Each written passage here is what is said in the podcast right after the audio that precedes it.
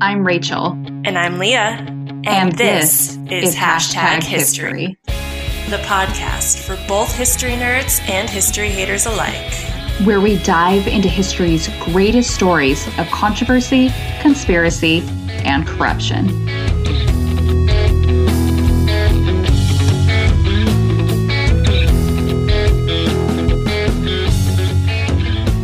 Welcome to Hashtag History, episode 21. I'm Rachel. And I'm Leah, and once again, I am taking her over, bitches. I'm sorry, I got carried away. I'm very excited and nervous. Um, now, before we begin, let's catch our listeners up on what we've been up to, Rachel. So it feels so good to be back. A month break was a super long time, but it was also a super refreshing time um, that gave us time to catch up on putting together episodes for season three. And trust me, this season is going to be so good. Yay! By the time this episode will come out, we'll have done another giveaway on Instagram. hmm So it feels a little weird to talk about it here since by the time this episode's released, a winner will have been selected. So congratulations to whoever you are. Yay! but yeah, so we're staying super active on Instagram and um, you can find us there. It's hashtag history underscore podcast. And you can see on there that we just created these super cute necklaces. Um, they they're like these little pendants with the hashtag history logo on them. And then a little feather charm on the same chain to represent the quill that's in our logo. So be sure to check those out. Those are only $12. I don't want to make this a sales pitch, but they're $12 that includes shipping for these super cute necklaces. So check those out. We would like to like maybe be able to pay for the alcohol that we drink on the shows Yeah. by the money we make. Possibly. Yeah, that would be- That would be cool. okay. Yeah, I, I yeah, because at this moment we're going broke buying gin every other week, Which we don't even like. which we don't even like. Yeah, that would be awesome. And I mean, the necklaces are super cute. Again, this is sounding like a sales pitch, but I have been wearing mine for the last like two weeks, however long ago we created them, and I've worn it um to the gym, and it like I don't know. I was like worried about it getting sweaty and stuff, but it like holds up really well. Um, and I think it looks really cute and classy with all outfits. Anyway, I'm done with my little shop TV. Yeah, jeez. Yeah. And then finally, the only other update that I have, um, I want to give you guys a sneak peek already for episode 30. Yes, I am already giving you a sneak peek for our season finale, but We're crazy. we're crazy and we are both type A over planners. Um, but we are so excited. I'm not going to reveal too much, but just a hint. We are collaborating with a local museum to bring you a super special season three finale. I'm nervous about that one Oh, too. already nervous. That's 10 weeks away and we're already nervous. yeah. Um, I'm supposed to update now, but I don't really have any other update. And the thing I just realized, so I brought cute like little snackies in here. It's our first time recording after like a month, and um, I have carrots. How's So I don't know sound? If you can hear all that, What is I'm- it? The ASMR that people like Yes. are really into. The like. There you go. So I'm thinking maybe I won't eat carrots the rest of the time. Okay. Yeah. Anyway. Get, get them all in now. Okay. So now, I'm taking her over. So excited. If I'm being 100% transparent, the only reason I know anything about this subject prior to my research was thanks to my new favorite Starz TV show, Outlander. I think you're the only person I know that watches it. Jackie said she does. Oh, okay, just kidding. Our other friend Jackie watches it too. Shout out to Jackie. Hey, Jackie. okay, I am 100% obsessed with it. 100%. And the series takes place in multiple centuries, in multiple timelines, and places thanks to time travel. But the first couple of seasons center around the Jacobite Uprising of 1745, also commonly referred to as the 45, and the 45 Rebellion. Okay. If you haven't watched the show and are at all interested in historical fiction Yeah. with lots of romance and Yeah. sexy time, Yeah, I highly, highly recommend it. I like all those things. I'm actually gonna while while you do your cocktail segment, I'm gonna pull up a picture of the main guy Please character because, like, wowza, Is that the reason you watch the show? Ninety percent. 80. Eight. Okay, that's solid. Okay. No, I, w- I would be honored to describe that picture. Okay, great. So, the, just a quick little snippet of what it is before Rachel goes into her cocktail segment. The Uprising of 45 was the last of a series of Scottish revolts against their British rulers mm. in an effort to restore a Catholic Stuart to the English throne. But before we dig into this dish, let's drink. Woohoo!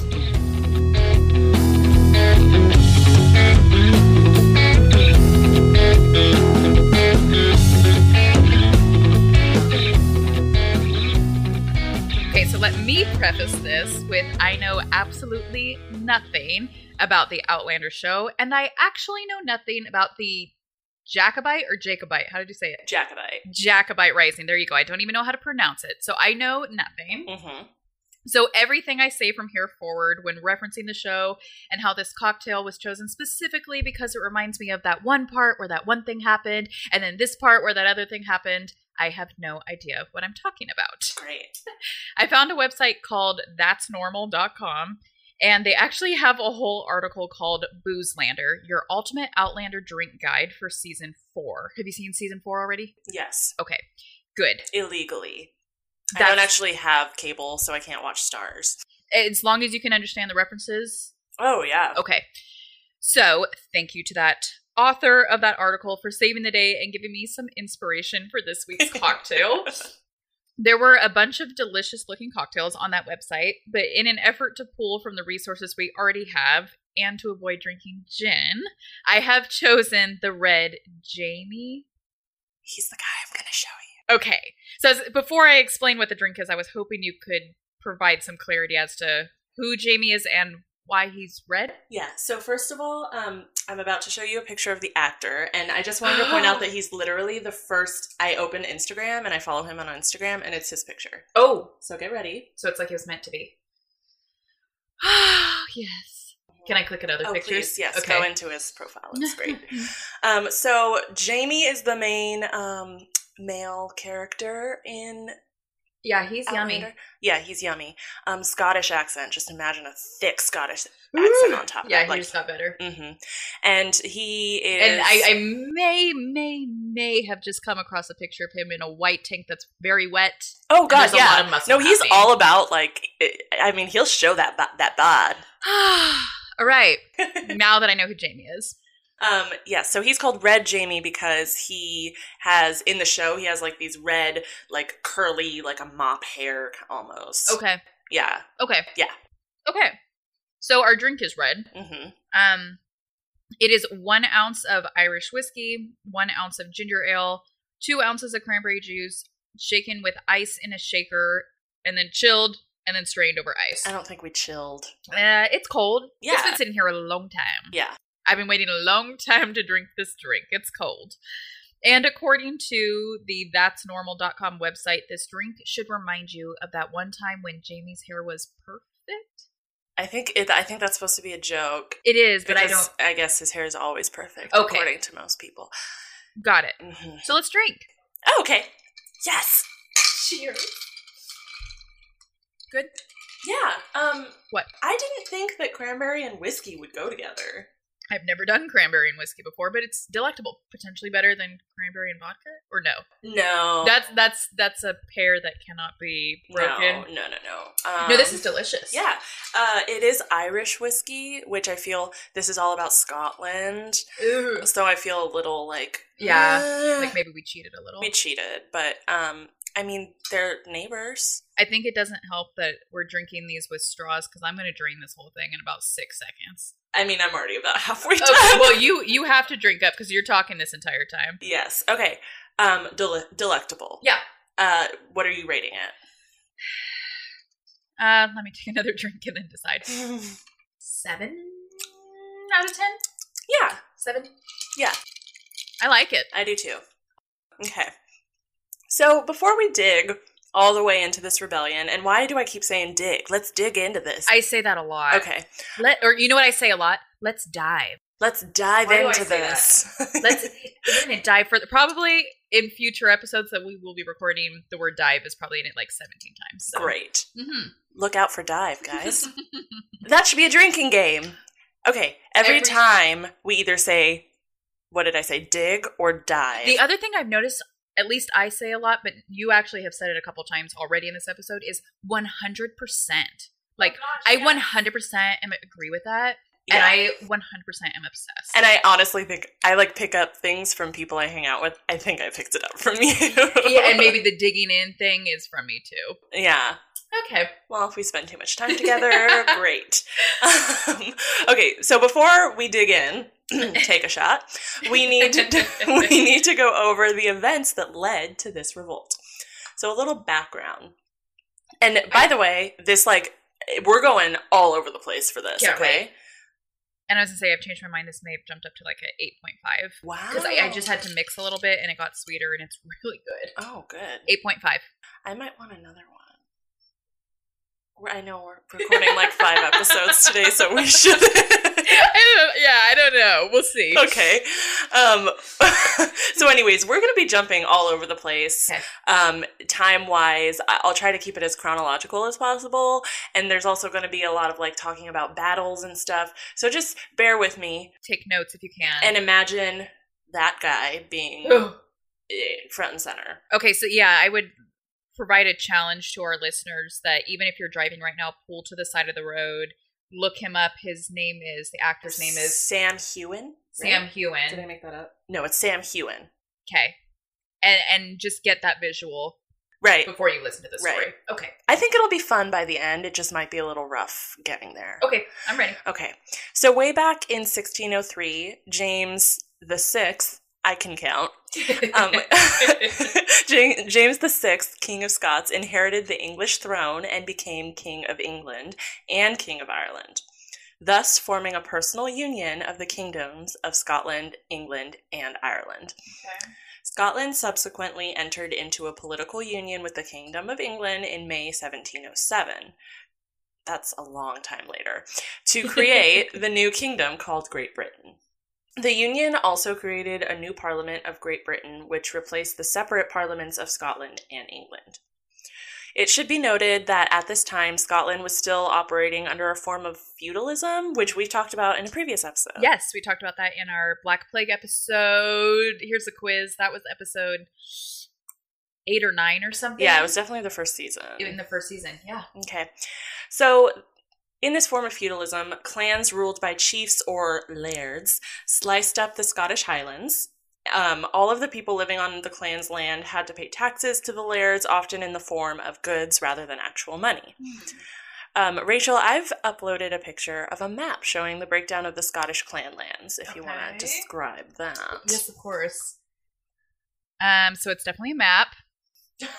I mean, there's not much to describe. Yeah, I can see it's broken into um just like little sections that I'm assuming each of these are like clans. You had the clan of uh Robertson, Stewart. I was gonna try to do a Scottish accent and I not. Robert, no. I ca- I actually cannot Okay. do a Scottish accent. But um yeah, there's the different clans, they all have different names. There's Clan Cameron, Clan Ranald MacDonald, so it's kind of like Ronald McDonald Oh. a little bit.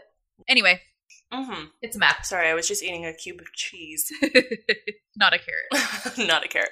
So, clans gave a sense of shared identity and belonging to their members. In fact, most clans have their own tartan patterns, or what you and I might call plaid, Yes. which uh, members still to this day incorporate into kilts or other clothing. They wear it during like ceremonies Mhm. and, and, and like Scottish games and that kind of thing. So you could walk up to someone, see they're wearing a kilt with a specific color and pattern, and be like, yo, you clan Fraser. You my cousin, right? That's awesome. yeah. Now, because of this sense of identity, the clans often fought with each other. Mm-hmm. Everything from small disagreements to all out war took place among the clans regularly. But occasionally the clans would band together to protect Scotland as a whole. Think Braveheart. Got thinking it. Yeah? Got it. Okay. Oh, great. movie. Even though I've heard that, I've actually never watched that movie. I know. I've heard it's like very historically inaccurate, oh yes. like painfully so. Yes. But just imagine that. Okay. Yeah. Yeah. I, I get the vibe. So moving forward, I need to watch that. Uh, Braveheart. Yeah. Yes, you need to watch Braveheart. I've watched No little bits and pieces of it. Yeah, you have to.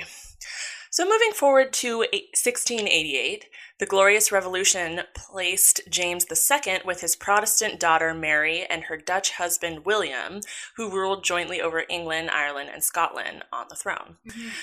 Neither Mary nor her sister Anne had surviving children, which meant that their very Catholic half brother, James Francis Edward Stuart, remember him? Yes, and I, I know him. He was the closest natural heir to the throne when they died.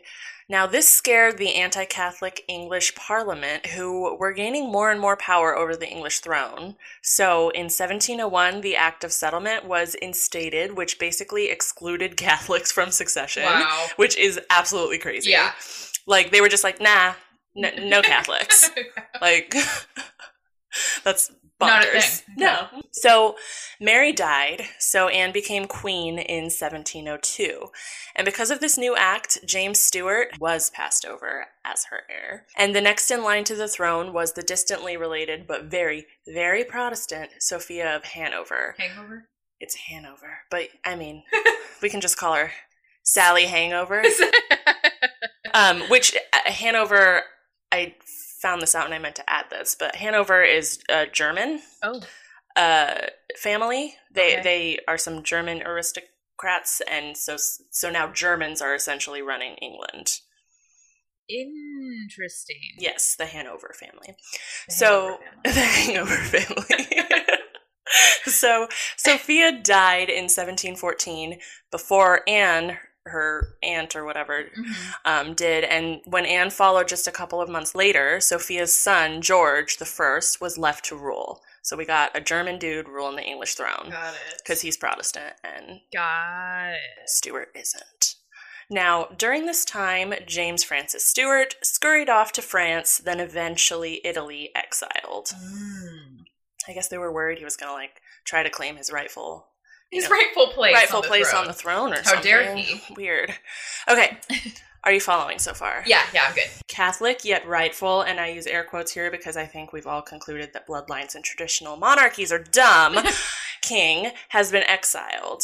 Rando Protestant dude becomes king of England and begins the new Hanover dynasty of Great Britain. I I would love if that was how you wrote your like a history paper. Like let's summarize the rightful person that we know this whole thing is ridiculous. The rightful person has been exiled. It's all bull. and then this rando Protestant dude, he's the current guy. Okay, okay, got it. Got it. A plus. now, this didn't sit well with the Catholic Scots or the Highlanders. Um, and even those Scots who were Protestant wanted a Catholic king on the throne who would further their separatist desires. And I, I read some discrepancies. A lot of things say, like, oh, all of the Highlanders, all Scottish people, or a majority of them were Catholic and that's why they wanted the Stuart on the throne. But then I read some other um, papers and, and articles and stuff saying like, no, actually, a great majority weren't Catholic. They just wanted a, a Catholic dude on the throne because they knew he would be more sympathetic. Sure. And maybe traditionally too. Yeah. Just following tradition. yeah, so you can read into that Yeah. how you want to. Many attempts to restore James Stuart to the throne took place over the next few decades, including two full on rebellions in 1715 and 1719, which were both very quickly squashed. I think you're taking a picture of me right now. Okay. The 1719 rebellion was such a blow that a large majority of public support of restoring a Catholic king to the throne kind of died a slow, sad death. The Scottish people were crushed. Um, British troops were indefinitely stationed in Scotland after the attempted uprisings to quell any anti British actions, and to be honest, were full on dicks to the Scottish people. Great. Yeah, Jacobites, who, by the way, take their name from the Latin form of Jacobus, of the name James, um, became sort of outcasts, thought to be ridiculous idealists fighting for a hopeless cause. So, Jacobites are the people that wanted to restore James Stuart to the Right. throne. So, the birth of James's sons, um, Charles and Henry Stuart, helped maintain public interest in the Stuart family, but by 1737, James was just chilling in Rome, having abandoned pretty much all hope of a restoration. Um, but this didn't sit well with James's son Charles, aka the Bonnie Prince Charles. And you'll hear that name a lot. Okay. I, I guess Bonnie he was. Prince Charles. So Bonnie is like pretty in Scottish Okay. right? And I guess he was, pr- A by pretty their boy. standards, he was pretty. Okay. Got it. Imagining a pretty boy. Yeah, get ready, because you're gonna see him. Oh. Yeah. So in the 1743 Treaty of Fontainebleau, Mm. or Pacte de Famille, Mm. the French king Louis and his uncle Philip V of Spain agreed to cooperate against Britain, including an attempted restoration of the Stuarts. You see, if they aided in restoring a Catholic king on the British throne, because they were both Catholic, they would establish themselves as strong allies, make their Catholic Pope pat them on the head, and effectively end all of the dang near constant conflicts between their countries and England. I don't know if you like go back if you look at this time between France, England, and Italy, it's Just just, like it's just constant. Ugh. And it's over like stupid things. Yeah. Now that that background's all done, we're going to move on to the uprising. We're going to be discussing a lot of dates, a lot of battles, so just grab that drink, although I think you're done. grab some cheese and hunker down. I'm with it. Grab some cheese and hunker down, guys. All right. In November of 1743, King Louis of France advised James Stuart the invasion was planned for February of the following year and began assembling 12,000 troops and transports at Dunkirk, France, which we've all heard of Dunkirk. Since the British Royal Navy was well aware of these plans, a French squadron in Brest made preparations to lure British patrols' attention away from the Dunkirk troops. I don't know what these plans were, perhaps inviting them to an all night raver on a yacht. I really don't know. King James remained in Rome while his uppity son Charles snuck off to Bonnie? Yeah. okay. snuck off to secretly join the invasion force in Dunkirk. But when the French squadron left Brest on January 26th to, again, lure the British army away from Dunkirk, where all the troops were stationed, the British Royal Navy refused to follow. They were like, dudes, we can see you planning an invasion right over there. like, we're not Like, going to follow you. right so, unfortunately for the French, storms sank a number of French ships while in port at Dunkirk and severely damaged many others. And in March, King Louis very quickly just gave up, mm. canceled the support of an invasion, and instead declared war on Britain. Makes total sense, right? Yeah, okay. I, there might be more there to, to why he declared war on Britain, or but, there could not be. or there could not be because he. I feel like they were just like, nah, I, I'm bored today. yeah. he stole my rocket ship toy. I don't know. Like, it's just dumb. so, in August, Mr. Bonnie Prince Charles, the uppity son, traveled to Paris, and he might be like, I don't know if a Scottish person is listening and is like totally. we do have a Scottish audience. Yeah, uh, you two people in Scotland who might listen. I'm sorry if I'm insulting your like your your peeps Yeah. But but also like just wait. In August, Mr. Bonnie Prince Charles traveled to Paris to argue for an alternative landing in Scotland, where he met with Sir John Murray of Broughton or Broughton, not sure. Liaison between the Stuarts and their Scottish supporters. Everyone, including Murray, kept telling Charles like this isn't gonna work. um, we should probably like hold off for a little bit. But the prince wouldn't have it. He was convinced that an uprising would magically work out this time and was dead set on being part of it. Alrighty. When Murray um, returned to Scotland with this news, the Scots reiterated their opposition to a rising without substantial French backing, but Charles gambled that the French would just have to support them once he was there. Oh my god. It's probably mostly due to the pretty unflattering way that the Bonnie Prince Charles is portrayed on the show Outlander, but I just don't like him.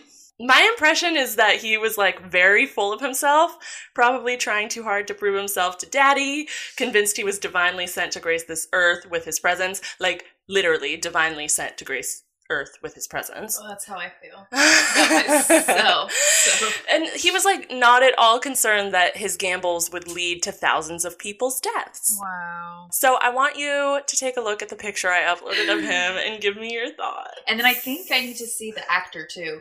Oh, okay. I don't remember who that is, but I can do that. While I'm looking at the actual picture. Oh. Okay, so we have Bonnie Prince Charles here. It's a painting, of course. Um, he's very pretty, is what I would say. Um, yeah, no, he's like very pretty. These pictures are always these paintings. Um, the artists, especially when they were depicting royal families, were under the obligation they had to present these people in a favorable light. So even if you were like had a triple chin, they'd only give you like a double one instead. um, or your eyes were too far apart, they'd kind of paint them a little closer together. So I do know this is not exactly what he looked like, and he is of course very beautiful looking in this picture. Um, but yeah, like full lips, big oval eyes. I have trouble finding his. The actor. That's all right. Okay. Yeah, Um, uh, no, I can I can see the the Bonnie part. Yeah, got that. Okay. Well, um, also uppity. Yeah, yeah, yeah, yeah. Right? see that. Okay. Mhm. So, despite everyone warning Mr. Uppity to hold off, the Bonnie Buttface Prince spent the first months of 1745 purchasing weapons and eventually convinced France to provide him two transport ships, which carried the weapons and around 100 volunteers from the French Army's Irish Brigade, what? Over to Scotland. but guess what? When the two ships left for the Western Isle in early July, they were intercepted by a British Royal Navy ship. Surprise! Surprise! and after um, a four hour battle, both ships were forced to return to port, and one of the ships had lost a lot of volunteers and a crap ton of weapons in the skirmish. On August 19th, the official rebellion in Scotland was launched when 700 Jacobite troops and more supporters joining every day marched on Edinburgh.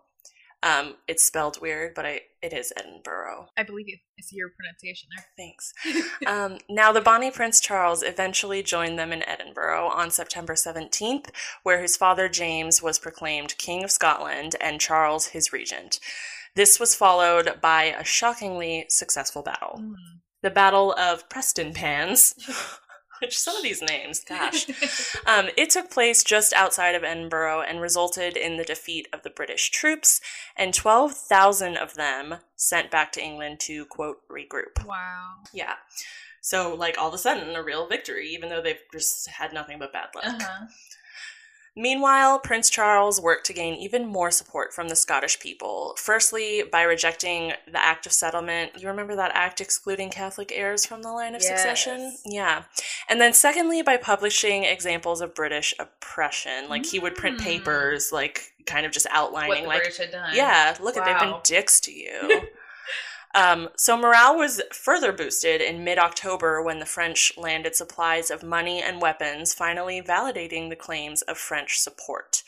Um, a council was formed to, quote, advise Prince Charles, made up of representatives from France, Scotland, and Ireland, who also wanted a Catholic king back on the throne. But tensions soon rose as each representative wanted different things. Surprise, like they're from Oh, different yeah. countries. now, despite their different motives, the council agreed to invade England on the condition that the English and French support Prince Charles promised was forthcoming. Okay. The Jacobites made their way into northwestern England, slowly making progress and gaining a small number of English recruits. But by the time they entered Derby, which is actually sh- like just over 100 miles from London, so they got pretty far into England, um, they thought they had gone far enough until more English Jacobites joined. You remember Bonnie Buttface Charles? um, he had promised English support of the uprising, and when he admitted it was kind of just made up, Oh. the council decided it was time to turn back around and retreat. Constant suspicion amongst the council and a general distrust of the Charles of the Charles's words the Charles. of the Charles of his word caused fractures in the united front. Yeah. Not surprising. No, obviously. Yeah. All of this like it's going to be everything that happens is like a duh. Yeah. Like it's just a Yeah. duh. Duh. Yeah. The Jacobites evaded pursuit during their retreat with only a minor skirmish at Clifton Moor, crossing back into Scotland on December 20th. The invasion of England achieved little, but reaching Derby and returning was a considerable military achievement. So morale was high, and recruits from the Fraser, Mackenzie, and Gordon clans, as well as other Scottish, Irish, and French volunteers, brought the Jacobites' numbers to over 8,000. Wow. Yeah, so they were feeling good. Yeah. Um, they continued with small skirmishes as they retreated, all of which were considered victories. Wow. I just don't understand why you would retreat if you're doing good. If you're doing good. Anyways, by January 30th, 1646, the Duke of Cumberland arrived in Scotland to take command of the English forces after the failures of previous leaders. So Cumberland decided to wait out the winter and moved his troops to do so at Aberdeen in northeastern Scotland on the coast there. Around this time, the Hessian force German soldiers who served the British Army, because remember the Hanovers were technically Right. German, um, took up position to the south to cut off any path of retreat for the Jacobites. So they were kind of coming in from both angles, and the Jacobites were just slowly being like herded into Uh-huh, uh-huh. An, a region. The weather eventually improved, and by April 8th, the Northern Cumberland Force again resumed the campaign, reaching Cullen, which is a little inland of the northeastern coast, on April 11th, where it was joined by six battalions and two cavalry regiments. And for those of you with no clue what the heck that means, battalions are large groups of soldiers ranging from 300 to 800. So there were six of those. Jeez. And the cavalry are regiments who primarily fight on horseback. So, in short, a lot of freaking English troops. And they all eventually ended up in Nairn by April 14th. Wow. And now we're getting to the grand finale, aka the Battle of Culloden. Okay. The Jacobite forces of about 5,400 at this time left their winter base at Inverness, leaving most of their supplies and assembled five miles to the east near Drumwassy Moor or Dramosi Moor. I liked the first way you said it. Drumwassy? Yeah. Okay. Um, which today is actually called Culloden Moor. And in the Outlander show, it's always called Culloden. Really? So that was interesting. Why would they do that, you ask? Yes, I asked. Why are they leaving their, their base? Well, because Bonnie Buttface Charles had decided to personally command his forces, which meant stupid decisions were being made, Oh my god. despite being advised otherwise by like professionals. So he thought rather than wait for the British to attack, they should attack their stronghold in Nairn at night. Jeez. Jacobites have about 5,400, and the English troops have, uh, I would say, at least that much, if not more. Okay. Okay. The Jacobites start moving toward the um, nearby English encampment in Nairn at about 8 p.m., which is well after the sun had set, so they Uh-huh. left later than they needed to. And this was all on April 15th. But it took them so long to cross the boggy moorland since they were avoiding roads, shocker, that they didn't make it to Nairn until only one hour before dawn. Oh my god. So the plan was to attack at night and surprise And them, and then they show like- up an hour before. like 5 a.m., 4 a.m. Sunrise, yeah. like that. Okay. Um, yeah. Jeez. An aide de camp of Buttface Charles later wrote the following Rachel, do you mind reading and preferably in a crappy Scottish accent? Uh, I don't mind reading. However, I don't think I could even attempt to pull off. I just need Scottish- you to I- try. no, I couldn't even actually attempt it. Just do a British accent with like Okay. a ro- rolling your. R- I can't, I can't even roll my R's. I'll do a British accent, guys. Maybe for part of it. now I'm self-conscious. okay, don't. Just do it. So, this march across the country in a dark night, which did not allow us to follow any track, had the inevitable fate of all night marches. It was extremely fatiguing and accompanied with confusion and disorder. So it was a shit show. Uh, yeah, that's that was the nice way of saying it was a shit show. Yeah. Lord Murray, who remember like a, like at the very beginning he was that he was the contact between the Bonnie Buttface and like the Scottish people. Okay. Lord Murray, who now commanded a third of the Jacobite army, concluded that there was not enough time to mount a surprise attack and that the offensive should be aborted. Another officer was sent to inform Bonnie Buttface Charles of the change of plans, but missed him in the dark. Oh my god. Meanwhile, um, while Murray led one third of the Jacobite forces back to Culloden, the other two thirds continued towards their original objective, unaware of the change in plan. It was just a shit shit show. show. When word finally got to Bonnie Buttface that the first column led by Murray had gone back to Culloden, he conceded and turned back too. I was half expecting him not to, since he doesn't. He was like, these, follow- yeah, these jerks aren't supporting their rightful king. yeah, exactly. Yeah. So he had headed back too. Others had almost reached Nairn before they realized that they were alone. So at least a third of the army. Wow. Um, and that many of the members of the English army were awake by then, celebrating the Duke of Cumberland's birthday. It just happened to be his birthday, so they stayed up all night partying. Oh my god. The English troops soon found out about the planned attack and set off for Culloden between 4 and 5 in the morning, eager to fight with the knowledge that the Jacobites would be weaker after walking in the boggy moor oh all night. Oh my god. But they were also probably hungover, so I'm like, I don't who's who's got the Yeah, upper who hand here?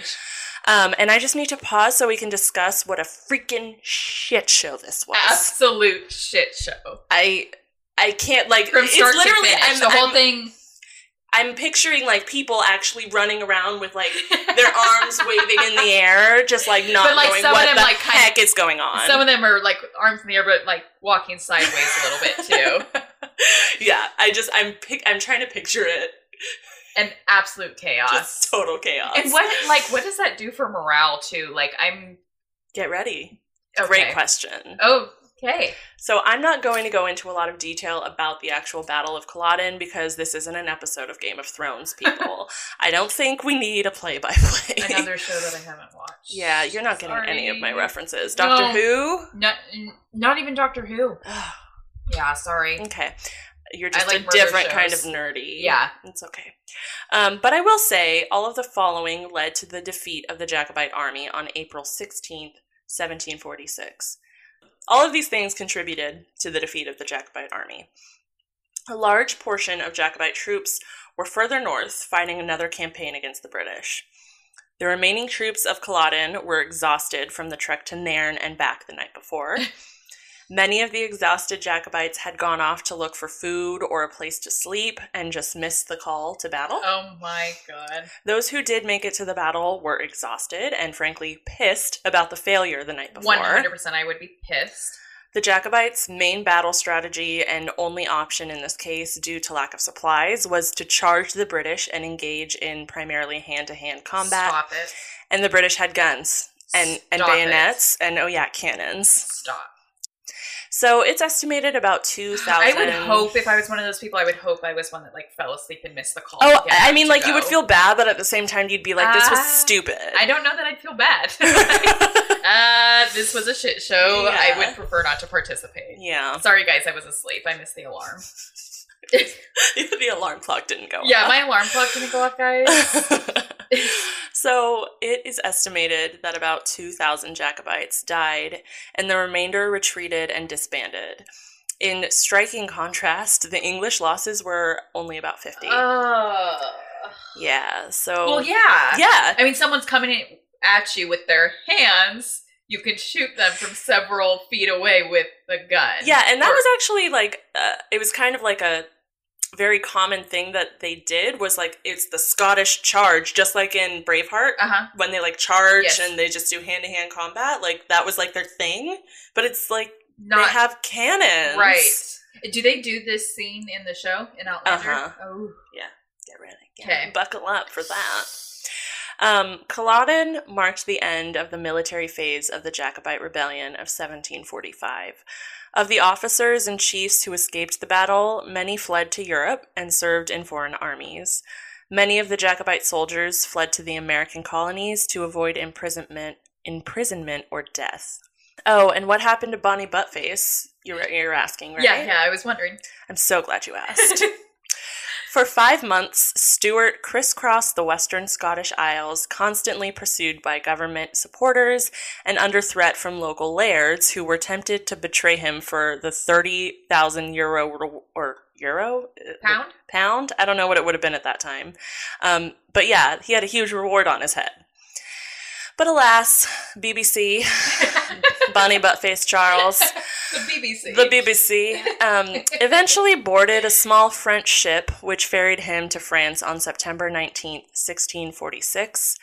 Uh, but he never returned to Scotland. Mm. Oh, and I think it's 1746. Yeah, because he didn't go back in time 100 years. Got it. 1746. He fair he went back to French. French went back to France and then um, never returned to Scotland. And I don't even know if he felt bad about you know killing 2,000 people for a hopeless cause. So, following up on the military success won by their forces, the British government enacted laws to further integrate Scotland, specifically the Scottish Highlands, with the rest of Britain. The battle was followed by a lengthy period of suppression in the Highlands, marked by government sanctioned and supported massacres and plundering. Jeez. Members of the Scottish Episcopal clergy were required to give oaths of allegiance to the reigning Hanoverian dynasty. The Heritable Jurisdictions Scotland Act of 1746 ended the hereditary rights of lairds to govern justice upon their clan lands. And as a reminder, previous to this act, the lairds, which included clan chiefs, had considerable judicial and military power over their followers and their lands, despite technically being under British law, mm-hmm. and that was no longer allowed. Lairds who were loyal to the government were greatly compensated for the loss of these traditional powers. For example, the Duke of Argyll was given what I believe is 21,000 euros. I Mhm. don't know if that's like back then or pounds. I don't know. I should have looked that up. Those lairds and clan chiefs who had supported the Jacobite rebellion were stripped of their estates, and these were then sold, and the profits were used to further trade and agriculture in Scotland, which, I mean, at least that's nice. Yeah, this is like the only good part I've seen from this entire thing. Yeah. The forfeited estates were managed by factors. Um, Anti clothing measures were taken against the Highland dress by an act of Parliament in 1746. Um, the result was that wearing of the tartan was banned, except as a uniform for officers and soldiers in the British Army. So, in short, the Highlander culture was smashed to a bloody pulp. oh, Yeah.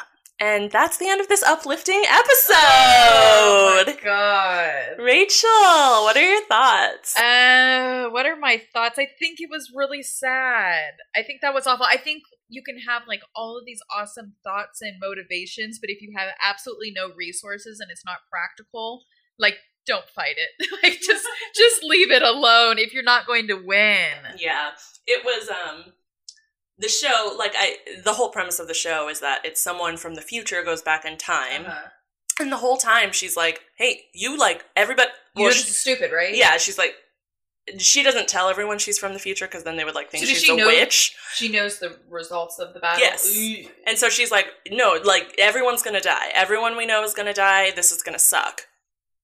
And they, they, They don't just, listen. Yeah, they just keep keep on going. Well, doesn't sound like BBC Bonnie Bunny, Bunny butt, butt butt face face. Charles. Yes. would have listened either way. no. And the way he's portrayed on the show, again, I don't know how realistic that portrayal is, but he he's just so flippin' annoying.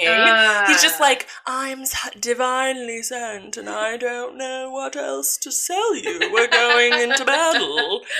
Oh my god. Yeah, it's really annoying. Well, I really very much enjoyed this because I knew absolutely nothing about it. Yeah, Zero. that's exciting. Yeah, Okay. absolutely zero. I know. Um, I know who James Stewart was, and that's about where my knowledge. In what ended. context? Like, how did you know who Because he wasn't was? he related to Mary Queen of Scots? Wasn't that his daughter or his wife or someone? I know think like Mary maybe Queen like a distant because Mary Queen of Scots I think was in the 15 or 1600s. Either way, I know the name James Stewart because I remember it with the whole Catholic Protestant. Yeah, but he he is a descendant of her, Okay. I believe. Uh, that's the only context. I just knew the name, like, oh yeah, he has something to do with the whole Catholic Protestant thing. Yeah. and that's the extent of what I knew. Okay. I dig it. Yeah.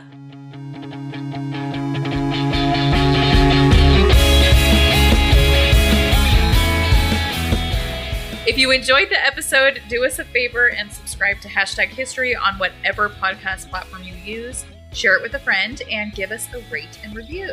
And be sure to check us out on Instagram at hashtag history underscore podcast. Thanks. Bye. Bye.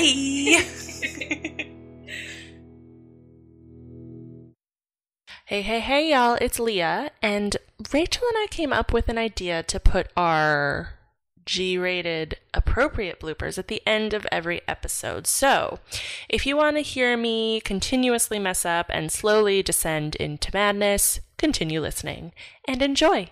Thanks. Oh, this is me, huh? Living life, hanging, um, what? Having. Restore James Stewart to Are the throne. the Outlanders? Or no? No. Oh, sh- I was trying to make a connection. okay.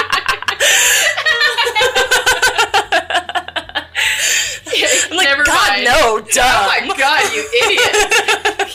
Take it back. Oh my gosh. but this didn't sit well with his. With oh my god. It's okay. it's the cheese. So the Jacobites evaded pursuit during their retreat, which um, oh my gosh, breathe. Leah. the invasion of English achieved. Now that that background's all done, we're gonna move on to the uprising. Okay. We're good. Good. Ready. Okay. Now we're onto the actual.